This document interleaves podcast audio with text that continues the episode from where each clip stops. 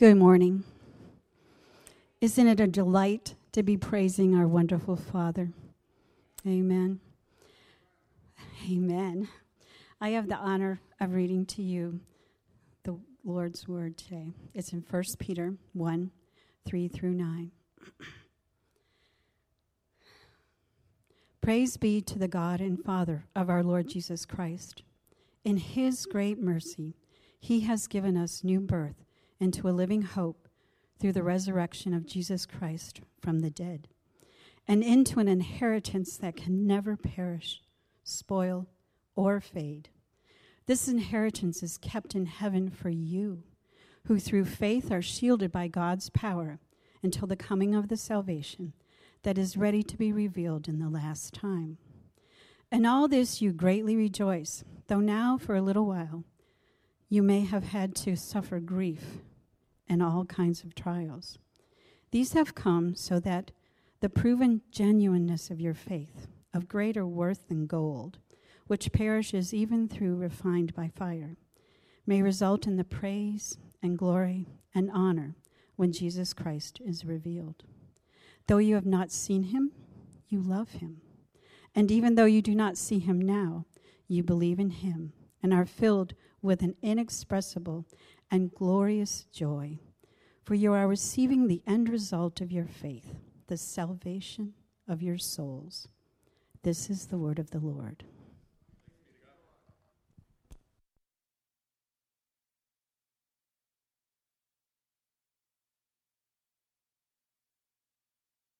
guys doing today?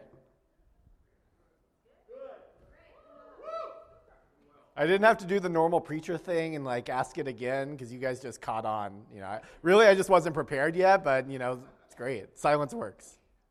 Uh, it's been such a, a wonderful time diving into our series the last couple weeks called Becoming Like Jesus. And this is a series where we're talking about the fruit of the Spirit. And these fruit are the, the characteristics that should mark us as Christians. And so diving into them is good for us. It's, it's a delight for us to dive into them. And I encourage you to spend lots of time in Galatians 5 reading these lists over and over and over and over and over again because they're, they're very good for us to, to dwell on these characteristics. Um, ultimately, these characteristics, they're, they're an integral part of followers of Jesus. They, they should mark who we are, and ultimately, we should be people that are excited about being fruit filled people. Like, this should be something that motivates us and excites us. We should be people that, that want to live lives that are full of the fruit of the Spirit. But that doesn't happen by happen chance. It doesn't happen on its own. We don't wake up one morning and just be like, oh, I've arrived. Everything is good. All the bad is stripped away. That hasn't happened for me yet. I don't think it's happened for any of you yet. It's a process by which we learn to die to ourselves and live life in the fullness of the Spirit. And part of the way that we get to do that, and this is a plug for small groups, you saw it coming. Part of the way that we get to do that is living life in community, where we dive into these things of God with one another. And so if you're not part of a small group yet, I really encourage you to be a part of one. The one that Brooke and I are leading has been so much fun already in just two weeks. First week, we got to have a fire, and I made burgers, so you guys missed out on all that if you weren't there. And then last week, we got to dive in and talk about love a lot. And that's what our small groups are doing. We're diving into deeper what we're talking about on Sunday mornings so that we can become people that are fully formed and become like Jesus Christ. So, if you're interested in that, I encourage you to stop by the Next Step Center on your way out to learn more about our small groups. And today, we get to have fun. We're talking more about the fruit of the Spirit, and last week we did love, and so if, you know, one, two, that means joy is this week. And I got to tell on myself, this week has not been joyful for me. This has been one of the most difficult weeks for me emotionally in a long time. And there's no reason for it. Like, there wasn't like great tragedy, there wasn't like all the craziness that happened. I was just meh all week. And part of that is, you know, I know I'm preparing to preach on joy, and so the devil's like, no, uh-uh, not this week. But we've made it through, and I, I'm, I'm not fully there yet. I'm not uh, up and up, but you know, crying during worship definitely helps with that. Remembering and rehearsing salvation among the people of God, rehearsing what it's going to be like in heaven helps with that. And this morning, we get to talk about the joy that comes from the Lord, the joy from the Lord that is our salvation. And this week, I need it. I'm preaching to myself this morning. I preached to myself as I went over my notes this morning, and I'm preaching to myself again. So if you guys don't say amen, I'm going to amen myself. And it's not self serving, it's because I need this this morning just as much as I know some of you need this. Because this week I was a bit curmudgeonly. I was a bit meh. I was not joyful. And it's important for us to remember what God has called us towards. He has called us towards joy. Life is kind of like what I described this week. There are going to be weeks where we feel meh, where not everything goes the way that we want it to go. And sometimes we have no clue why that is happening. In those moments, joy can feel like a battle. And it can feel like one that, that we don't know how to win, that we don't have the, weapons to fight. We're just sitting there It's like, God, I know that you want me to have joy. I know that you've provided a way for me to have joy, but it just seems over there and I can't get to it right now. There are going to be weeks where it's like that. There's also going to be weeks where, where we know that there's the battle for joy, but we know that that joy is the balm that our soul needs. It's the very solution that we need in our lives. In the midst of weariness, in the midst of pain, in the midst of difficulty, in the midst of grief that we don't even know the source of, that joy that comes from the Lord is a mighty balm for our souls. God's called us to be joyful. It's what his word tells us. Scripture is full of reminders and commands to rejoice and allow the joy of the Lord to be our strength. And I think deep down, us gathered here today, we know that we're called to have joy, right? Like, like we know that's something that we're called to have, but sometimes it just feels like we're filled with grief, and that's difficult to overcome. Sometimes it doesn't even make sense why we're struggling. Like me this week, I'm like, I don't have a, a gr- solid reason for it. Like people ask me, like, yeah, what, what's the matter? I'm like, I don't know. I'm just, I'm melancholy this week. I, I don't know what's wrong. We know that we're supposed to have joy. Sometimes it escapes us. But the joy that we're called to have isn't rooted in ourselves. It's not rooted in pulling ourselves up by our bootstraps and, and encouraging ourselves. The joy that we're called to have is rooted in and produced by the Spirit.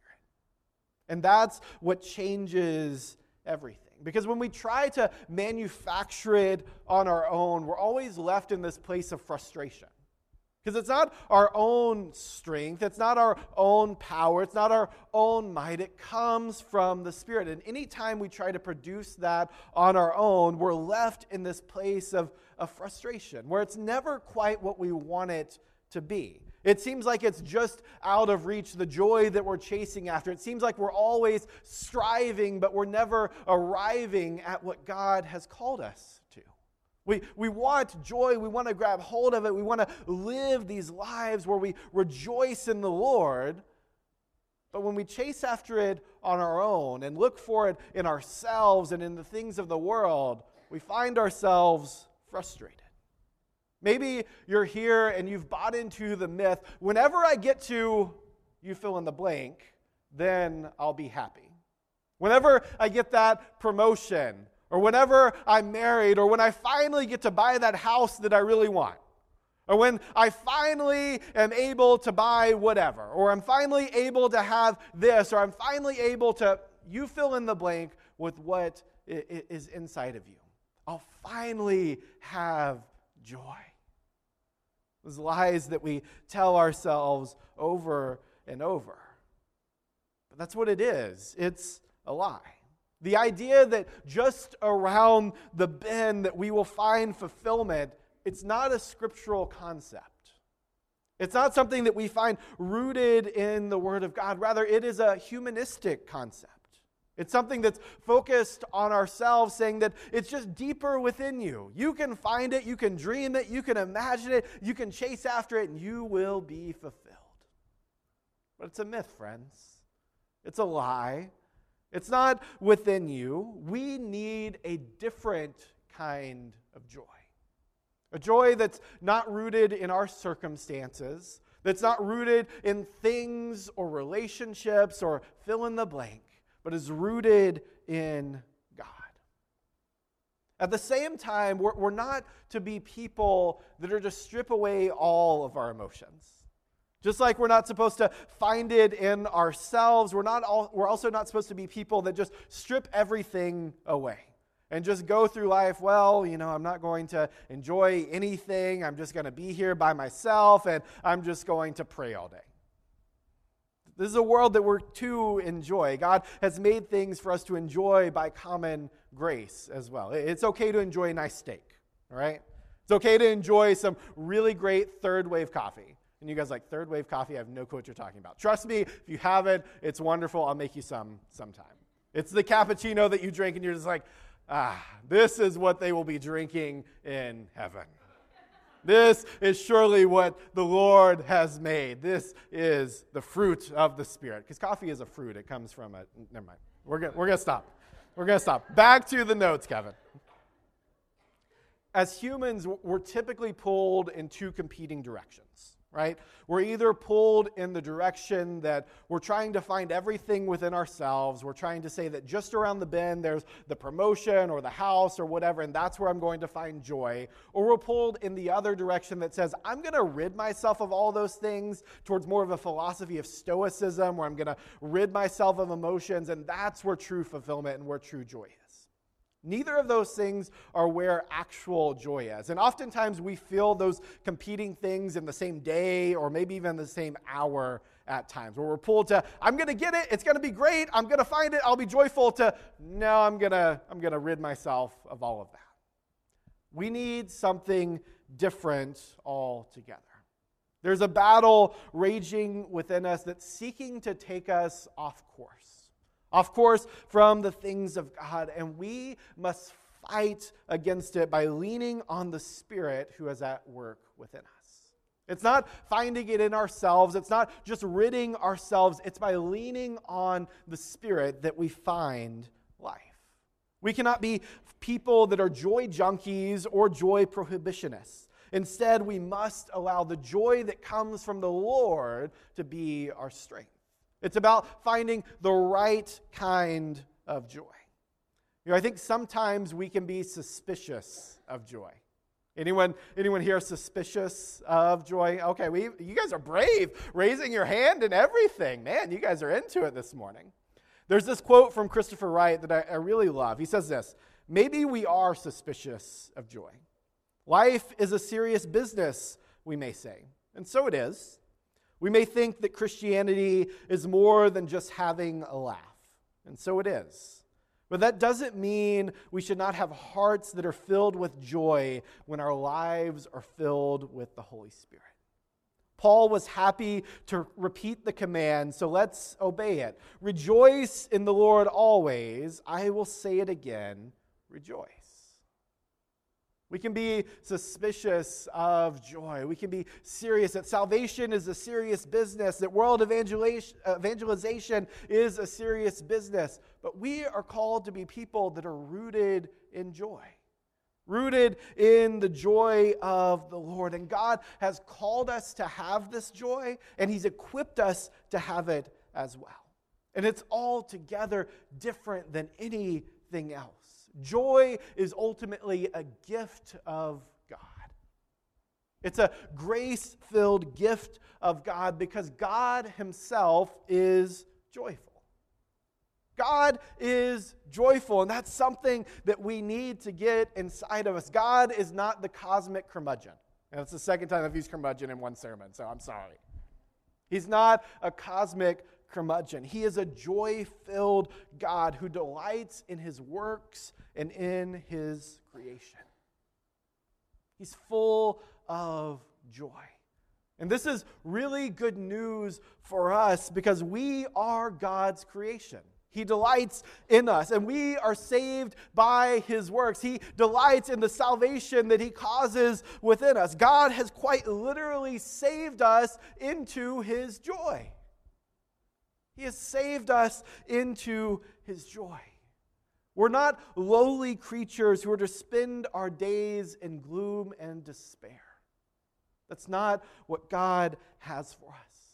We are redeemed creatures who are to spend our days in joy and elation because of who we are to God by His.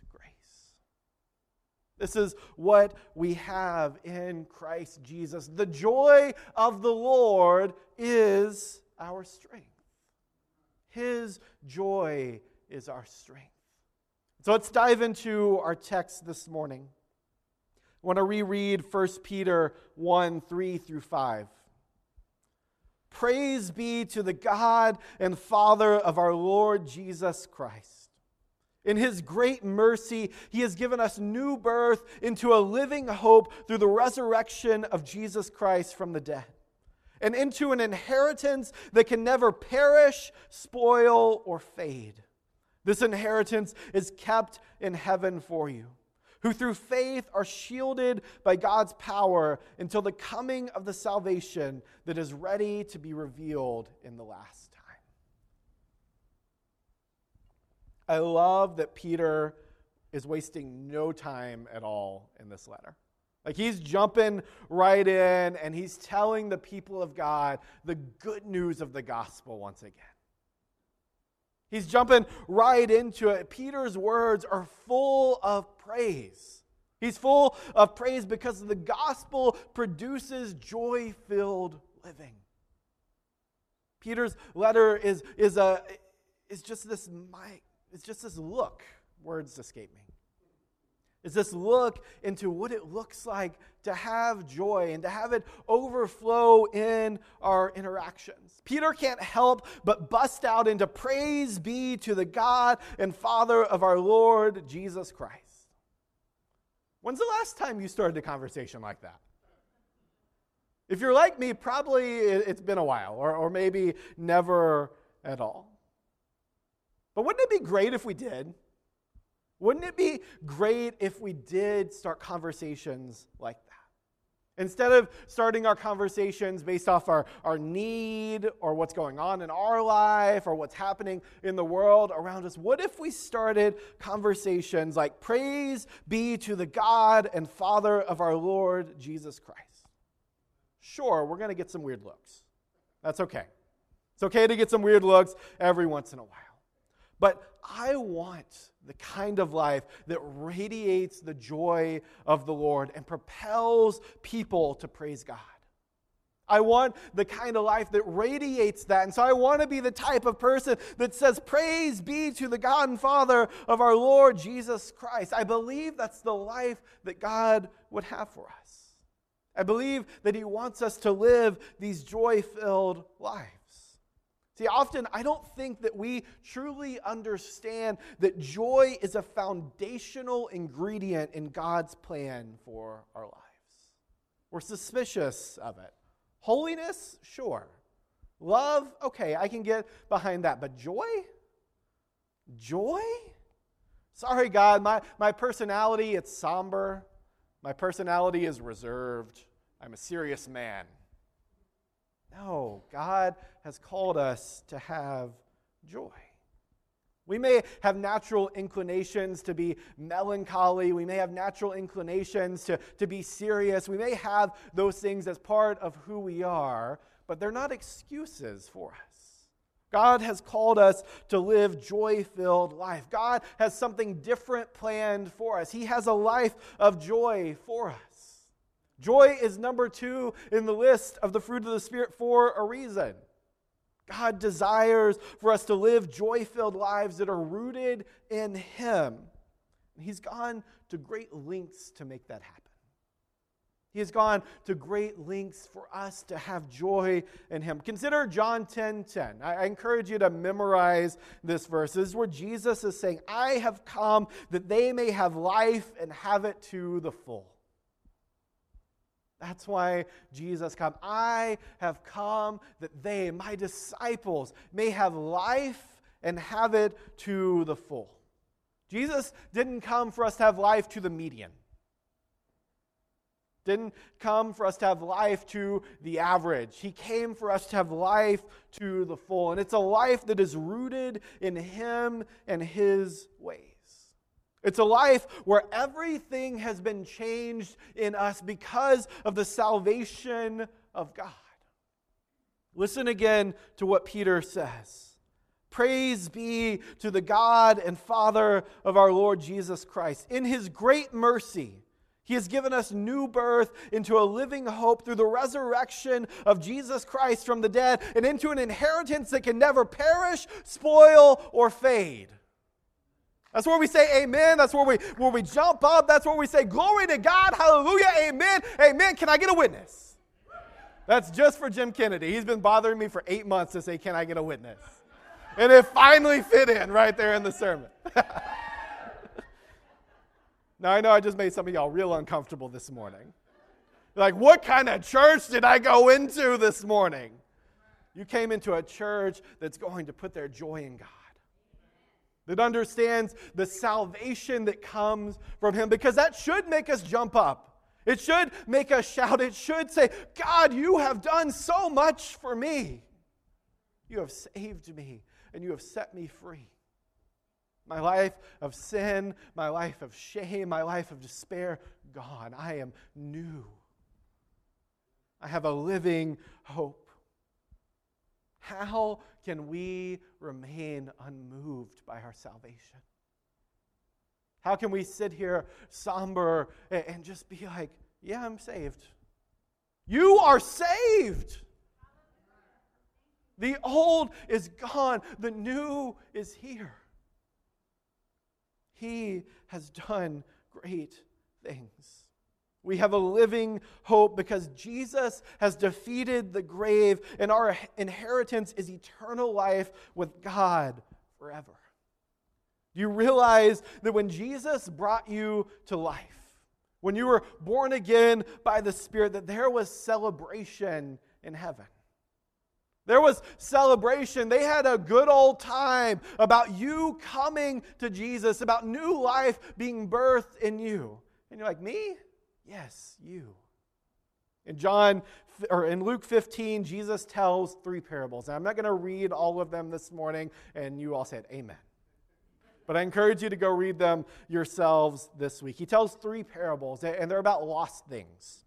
He tells a parable about a lost sheep, of a lost coin, and of a lost son, or what we, we might typically refer to as the prodigal son. At the end of each of these parables, Jesus emphatically teaches that whenever someone is saved, there's great rejoicing over the one that was lost but is now found. Great rejoicing in heaven. And I want us to get that, to understand that. God rejoices over you coming to Him. He doesn't say, Oh, there's Sam. I guess we'll let him in. Said, No, Sam, my son, you've made it. I love you. You're redeemed. All the rest of you, too, not just Sam. That's what God does. He celebrates over us. At the end of John 15, in the parable of the lost son, Jesus shows this glimpse of the Father. It's just so beautiful. It's Luke 15 32. And the Father's telling this to his other son. He says, We had to celebrate and be glad. We had to celebrate and be glad because this brother of yours was dead and is alive again. He was lost and he is now found. Our mantra should be similar. It should be the same thing. I have to celebrate and be glad because I was once dead, but now I am alive. I was lost, but now I am found. The Lord has set us free, and that is cause for joy in our lives, friends. Praise be to the God and Father of our Lord Jesus Christ. In his great mercy, he has given us new birth into a living hope through the resurrection of Jesus Christ from the dead and into an inheritance that can never perish, spoil, or fade. Amen. That is joy unspeakable. The joy that comes from knowing that we are saved is our fuel for life. It is the fuel for our life. It's fuel for the days of despair, for the days of darkness, for the days of grief. It is fuel for in the chaos. It is fuel for life. It's a blessing from God that changes our hearts from the inside out and, and flows into every area of our lives. It's a good gift from God. But we're reminded that sometimes joy isn't easy. Like for me this week, it's not always easy. Grief is real. We are we struggle is promised. It's promised. I'm sorry.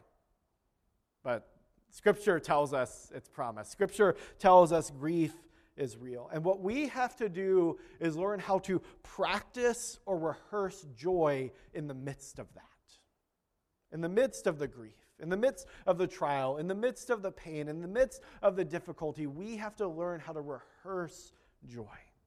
Let's look at our next verses 1 Peter 1 6 through 9. In all this, you greatly rejoice, talking about what he just said. In all this, you greatly rejoice, though now for a little while you may have had to suffer grief in all kinds of trials. You may have had, you got to suffer.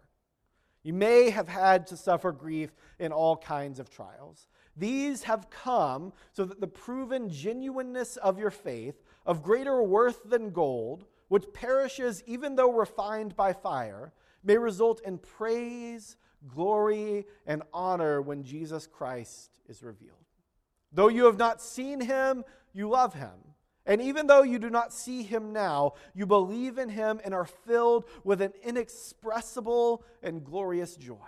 For you are receiving the end result of your faith, the salvation of your souls. Peter's real straightforward here, guys. He's like, yeah, you get to rejoice in all that God's done in salvation, but you're going to experience some grief. You're going to have some difficulty. And you're like, gee, thanks, Peter. Thanks for that. I, I thought the salvation thing was all about health, wealth, and happiness. Sorry, friends. It's not all about that. It is about the life that is to come eternal life with.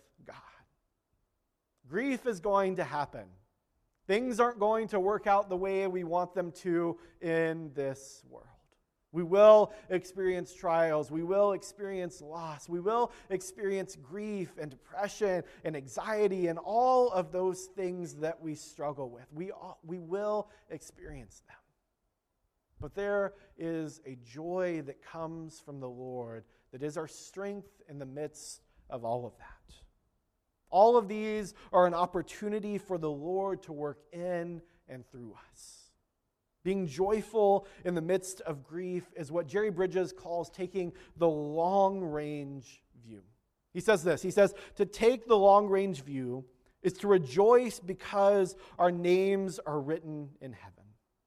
It is to rejoice in the Lord, in whom alone we have the hope of an eternal inheritance that far outweighs whatever troubles we are now experiencing.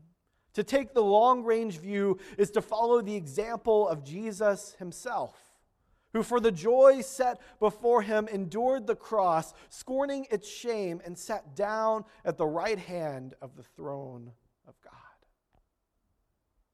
As Christians, we have hope of eternal life with God. That's our long range view. and that means we can look beyond our limited human analysis of what's going on around us. We can look past everything that we're going through, whether death or life, whether sickness or health, whether persecution or triumph, whether destitution or plenty, we rest in knowing that God has saved us. And that is what really matters. We have overcome by the blood of the Lamb. Yes, we're going to go through trial. Yes, we're going to have grief. Yes, we're going to have suffering. But that is not our ultimate reality because one day all things will be made new. One day we will obtain our inheritance in the Lord, the eternal life that comes from God. We have overcome by the blood of the Lamb. It is our greatest reality. And everything we go through now is an opportunity to live in that reality, to live in our ultimate reality, not in our circumstances. But it doesn't happen automatically. It's not an easy thing for us. I want to read Psalm 42, 3 through 6 for us. And this was me this week. Thursday, sermon wasn't done. Thursday afternoon, sermon wasn't done. And typically, that's the end of my work week. Rest Friday, Saturday. My work week starts on Sunday. Sermon wasn't done. I was full of grief. And so I just went and sat in the gazebo. We have a wonderful gazebo back there, by the way. You can go sit there and pray and cry out to God, all of those things. I was just sitting there, and it was wonderful weather outside, and I'm just sitting there hoping that the spider and the spider web doesn't crawl up and get me, um, all that fun stuff. And I'm just sitting there, and I'm like, Lord, I'm struggling. Like, I, I don't know why I'm struggling. I don't know why I'm in grief. I, I don't know what's the wrong with me today. And the Lord said, why are you downcast, O my soul? He took me to this psalm, to Psalm 42, and I want to read it for you, verses 3 through 6. My tears have been my food day and night. That doesn't sound too appetizing. While people say to me all day long, Where is your God? These things I remember as I pour out my soul how I used to go to the house of God under, under the protection of the mighty one with shouts of joy and praise among the festive procession. Why, my soul, are you downcast? Why so disturbed within me? Put your hope in God, for I will yet praise him, my Savior and my God. My soul is downcast within me, therefore I will remember you. We're going to have these times, friends, where our souls are downcast, when we're weary, when we're struggling. And those are the times that we're called to remember all that God has done. I love how Eugene Peterson puts it in the message paraphrase of verse 6. He says it like this He says, When my soul is in the dumps, and I, I, love that imagery, when my soul is in the dumps, I rehearse everything I know about It's why in ancient Israel, in the Old Testament, they put up monuments. It's why they were told to teach their children about these things. It was about rehearsing the story of God, remembering what God has done, so that when we get to those times of difficulty, when we get to those times where everything seems to be going wrong, when we are like, God, I, am struggling. Why is my soul so downcast? Why am I struggling? We can then tell ourselves again the story of God. Tell ourselves again the great salvation that we have obtained because of the free gift of God through Christ Jesus. That our souls have been redeemed, that we have been ransomed, that we have been reconciled to God. When our souls are full of unease, when they're full of anxiousness, when they're full of despair, and whatever else. You fill in the blank. That's the time to rehearse everything we know to be true about God. That's what it looks like to practically walk in the Spirit, to no longer walk in our despair, but to instead go over here and remind ourselves what we know to be true about God. Not walking in what's in our souls, but to instead rehearse what we know to be true about God. It's to say, what I'm going through is hard. It's difficult. I don't know the way out, but I know that there is a greater reality in my life. I know that the ultimate truth of who I am is that I am a beloved child of God who has been saved by the blood of Jesus. I was dead and now I am alive. I was lost, but now I am found. Every moment of grief, Every moment of difficulty is an opportunity to grow in our faith, to be refined into people who look like Jesus, to be people that have been transformed. I think that's what Peter's getting at in 1 Peter 1 7 when he says, These have come so that the proven genuineness of your faith, of greater worth than gold, which perishes even though refined by fire, may result in praise, glory, and honor when Jesus Christ is revealed. God doesn't allow us to go through things to torment us. That's not who God is. He allows us to go through things so that we will be transformed. And the end result of that transformation is on the final day getting to hear him say, Well done good and faithful servant. Enter into your master's rest. That's the ultimate glory and honor and praise for us. It's hearing those words from God and from the God and Father of our Lord Jesus Christ. Well done, good and faithful servant. And in this life, the beauty of this is we get to work backwards from that. We get to work backwards from that moment. We know that's our inheritance. We know what's coming. We know the end of the story. We get to work backwards from that. It's the fuel that we need to live life that is truly life in the midst of the difficulty because we know what's coming. Let me reread verses 8 and 9 for us. Though you have not seen him, you love him. And even though you do not see him now, you believe in him and are filled with an inexpressible and glorious joy. For you are receiving the end result of your faith, the salvation of your souls.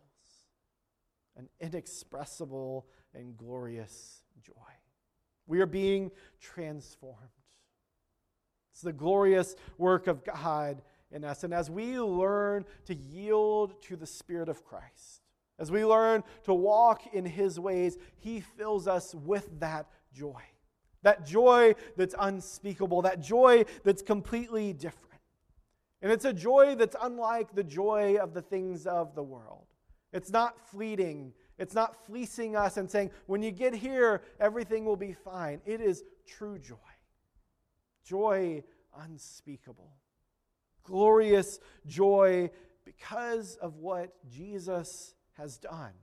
That's where it's rooted in the salvation of our souls by the work of God in salvation. Let's make it our highest aim to walk by the Spirit, to walk and rehearse the things of God, not our situation, not our circumstance, not our grief, not our despair, not all of those things that we find ourselves in. But let's walk in the joy that comes from the Lord. Walk in, by, and of the Spirit. Let's be people that cling to Jesus, that remember our salvation at all times, remembering that that salvation is our greatest truth. I'll say it again it's not your circumstances that's your greatest truth, it's our salvation. God has loved us with an unfailing love. He's given us an inheritance as his beloved children. That's what he has done for us. That's the good news of the gospel. It's cause for us to rejoice in the Lord always. And I'll say it again rejoice. Let's rehearse that. Let's live it out. Let's practice the presence of God. Let's live in the reality that the joy of the Lord is our strength, not ourselves, not anything else. He has made a way. How wonderful is that? Please stand with me as I pray.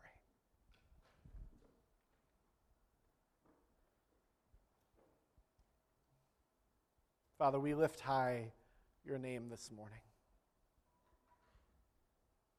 We give you all glory and honor and praise. We worship you. And this morning, I pray that you would help us to rehearse all that you've done, to remember our salvation, to remember the freedom that comes from Christ, to remember that we are redeemed, we are reconciled, that we have been made new. God, this morning, we're going through stuff. We're people that have despairs, people that are walking in trials, people that are walking in great grief. And we know that that's not our ultimate reality. But we ask you to help us remember that. To remember that we have a great inheritance the salvation of our souls. Help us to remember that one day all things will be made new. There'll be no more tears, no more pain, no more hurting. That all creation will be made new. Help us to remember that this morning, God. We love you. We praise you. It's in Christ's name that we pray.